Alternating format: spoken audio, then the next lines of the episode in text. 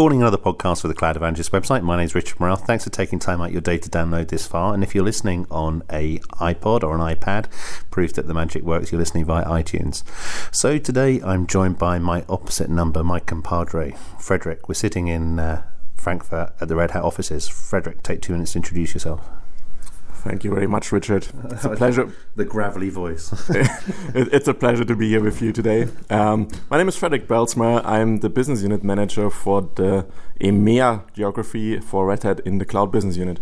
And in that, what I do um, is uh, I work with customers, I work with our internal teams, and work with the yeah basically the, the other teams in Red Hat to uh, explain our mission in cloud, what is the strategy around cloud, and how customers actually can become more effective in cloud, right? How can they basically start working with cloud? And my history really is with open source quite a long time. So um, I worked I worked together with the open source team already since 1994. Um, joined Red Hat back around the 2000s, then went away for a few years and returned like five years ago, and now in this new really exciting role. Newly exciting world of cloud as well. So one of the major challenges that we have is that a lot of external voices trying to understand how Red Hat differentiates itself from just being a polished uh, subscription based service around Linux. Why is it that we're different?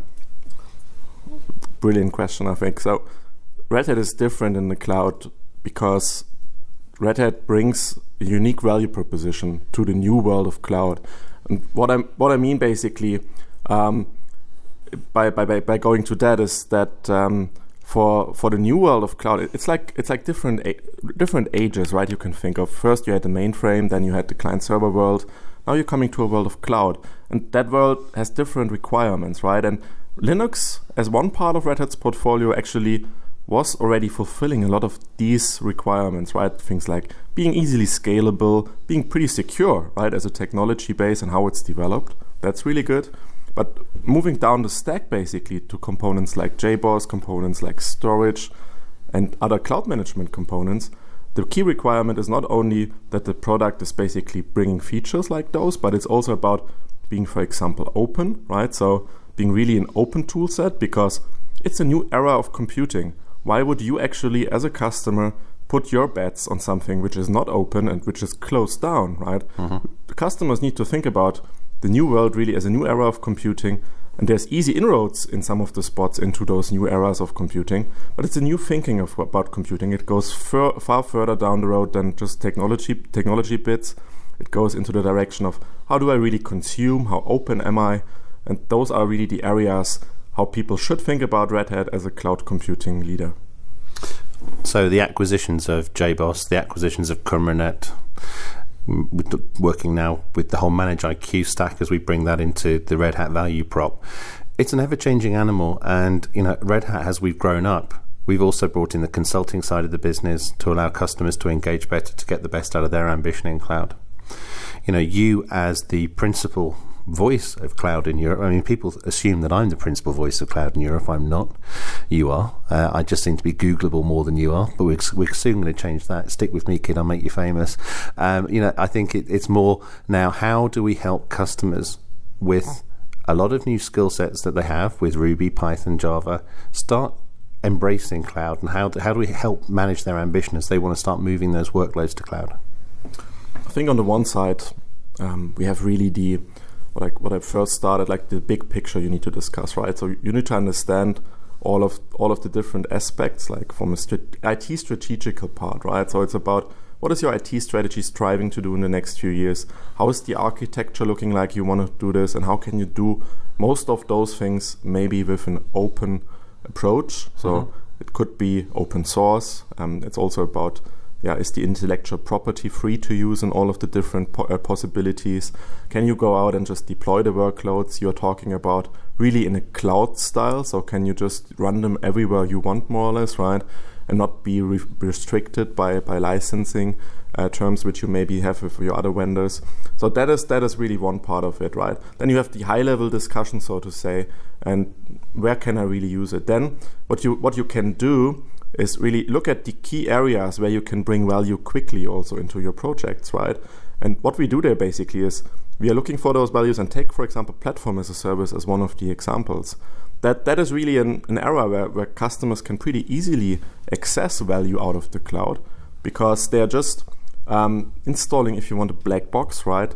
Still, it connects up to their, their other systems in, in, in which they're already using for systems management and other things. But it's basically a black box which then the customers can use to just get value out of a cloud solution very quickly without kind of having to rethink their architecture all at once. So we're offering multiple of these inroads, I would call it perhaps, mm-hmm. into cloud. Platform as a service, one pretty easy to consume one.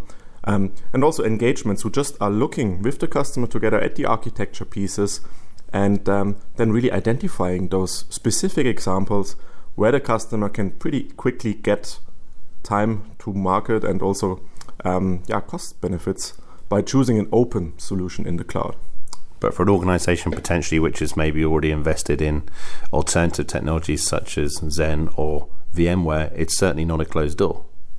So, one thing really Red Hat stands for is open standards. Mm-hmm. And open standards mean for us that we work together with our toolkit wherever possible, so to say, um, with other tools which are existing already, right? So we are, we are integrating with system management toolkits.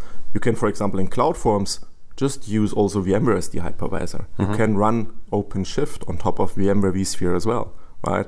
So it's it's as I said in the beginning, uh, earlier in the, in the in the last part, so to say, it's about finding the easy inroads and open standards next to being a standardization abstraction level make that a lot easier so people don't have to buy everything from red hat no. right? they can go ahead and just use the, the bits and pieces, so to say, of the architecture picture where it makes the most sense right now, right? Mm-hmm. And then realize that value over time and then move on to the next piece. Okay. OpenShift it's gone meteoric in the respect that the OpenShift uh, online experience has seen a massive growth since even since December. I think we were seeing there was a forty percent increase in the number of projects that were signed up when I was talking to the OpenShift guys last month, and really we're starting to empower those customers who are starting to think about how they move those applications, not just the workloads but the applications to cloud. Now, OpenShift as a alternative platform to Heroku to to be able to do your own stuff in cloud is a very valuable service proposition. Do you think OpenShift is going to move more into the enterprise space? So there's there's a whole lot of movements right now in the application space, right? So on the one side, it's about realizing um, platform as a service as a yeah, accelerator for getting more business value into into our customers, right? Mm-hmm. So basically, they're looking for aligning um, when when for example their marketing department asks them for new web pages or a new transactional system which they want to use mm-hmm. to just go out and do marketing activity, right? That used to be a process which is just in many companies, and not only because of tools but also organizational topics, it's just a long process to go there, right? It's like you have first to start, get servers installed. If you virtualize, then you open a ticket, which then basically takes you to the f- to a workflow, right? Mm. Um, which is somehow cer- certainly automated, but it's not very easy to consume right now. And basically, then after this process, somewhere you start coding. This process maybe takes, in some customers, definitely days, weeks. But what you typically see is it even takes months in, in bigger installations, right?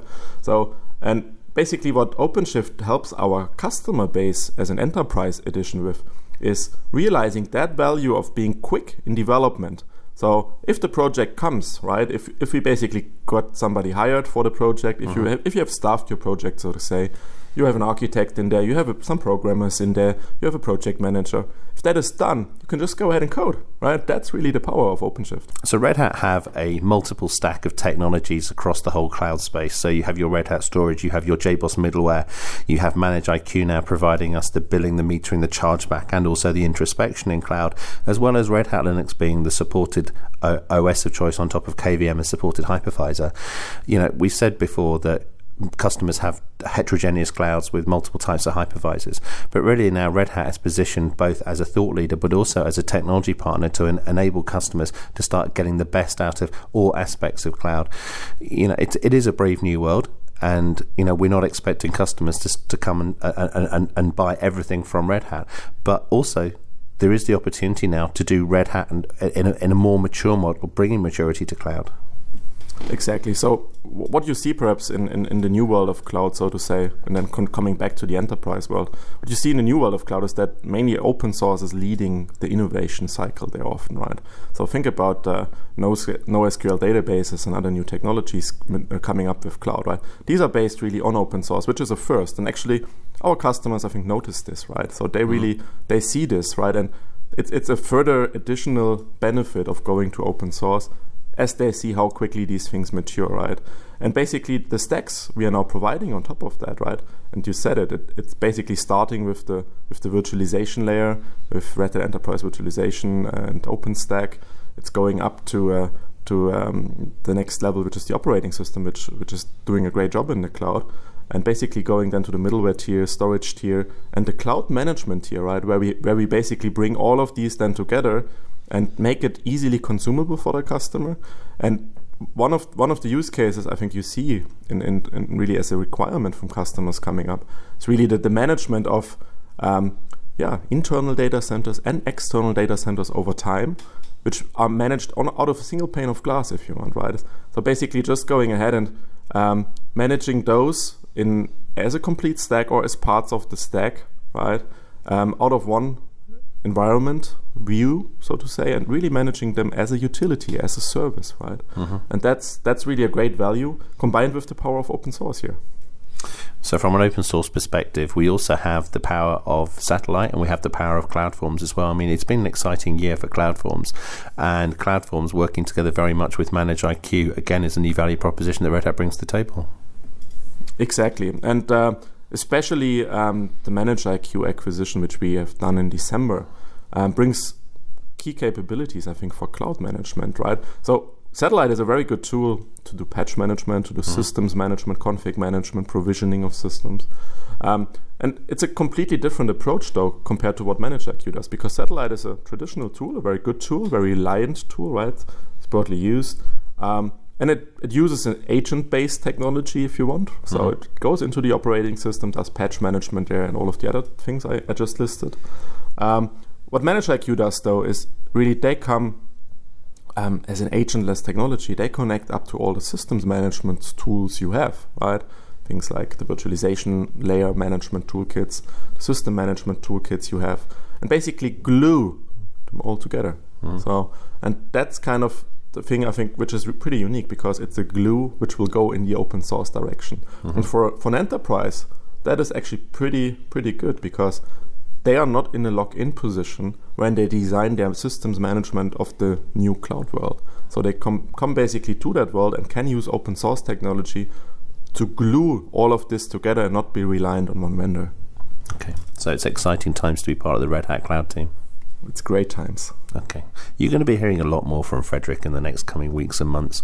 I'll tell you where as soon as we know. Frederik, thanks very much for taking the time out of your day to record this. Thank you very much, Richard.